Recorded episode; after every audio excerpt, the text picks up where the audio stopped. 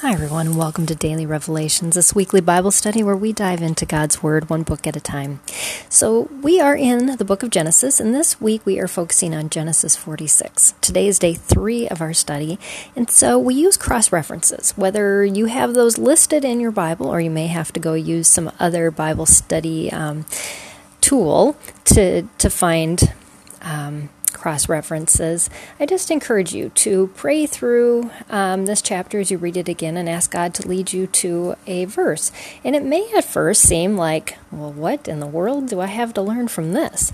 Um, but follow it. Don't fight it. Because when God leads you somewhere, He always has something good to tell you and to teach you and to encourage you with. And He meets you right where you're at. Um, And God did that again for me this morning. And it, it's just always an encouragement that if you spend time with me, God says, I will bring about more than you could ever do on your own. And that is the lesson today, is that God can make us fruitful. He can multiply us. So the verse eight is where God said, dig in. And it really didn't seem like a whole lot. It says, now these are the names of the sons of Israel, Jacob his sons, who went to Egypt. And then it went on to name all these sons and their sons and grandsons too.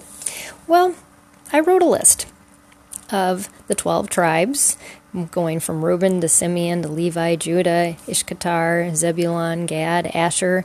Now, of course, Joseph has two sons, Messiah and Ephraim, which we see get split apart um, in this lineage. We'll understand that later as we dig further into Genesis. Um, but then there's Benjamin, Dan, and Naphtali. So, not a whole lot. sixty-six. Um, it says seventy in total. Um, but if you follow the cross-reference to Exodus one, one through fourteen... we learn that these people multiplied to be greater in number than the Egyptians. And then, when we move to Numbers twenty-six, as they are out of now the land of Egypt and heading to the Promised Land, their numbers are astoundingly bigger.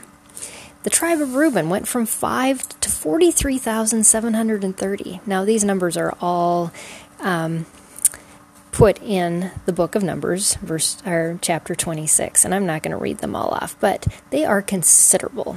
Um, this is like ten thousand to um, to maybe three thousand multiplied for each of these groups, sometimes even more than that.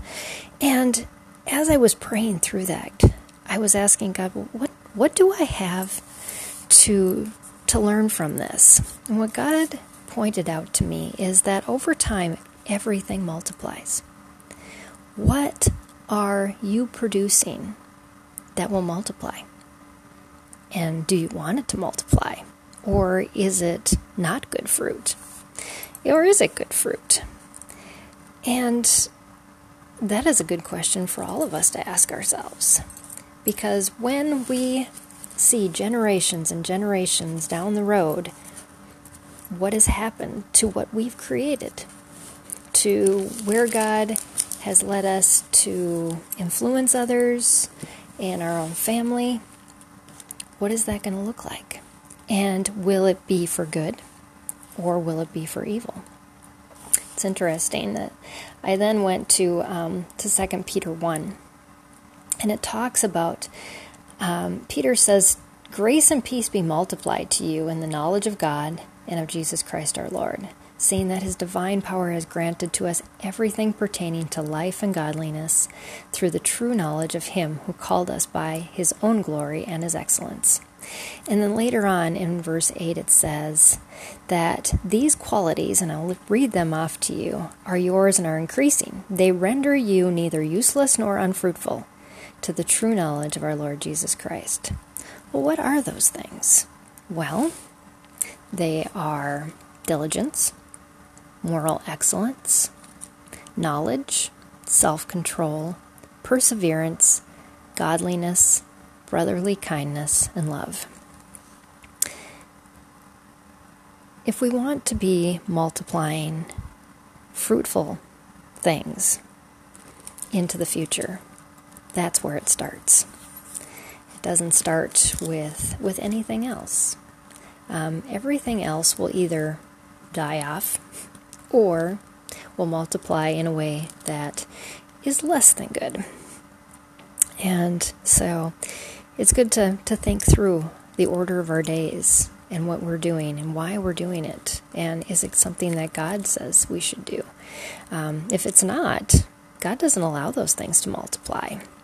And so just something to think about. As we, we head into another day, we were told at the very beginning as a human race to be fruitful and multiply. That's in Genesis one twenty-two. And so let us all continue in that command and be fruitful and multiply what is good. Thanks for joining me on Daily Revelations. I will join you next time as we continue our study through Genesis forty-six. Bye, everyone.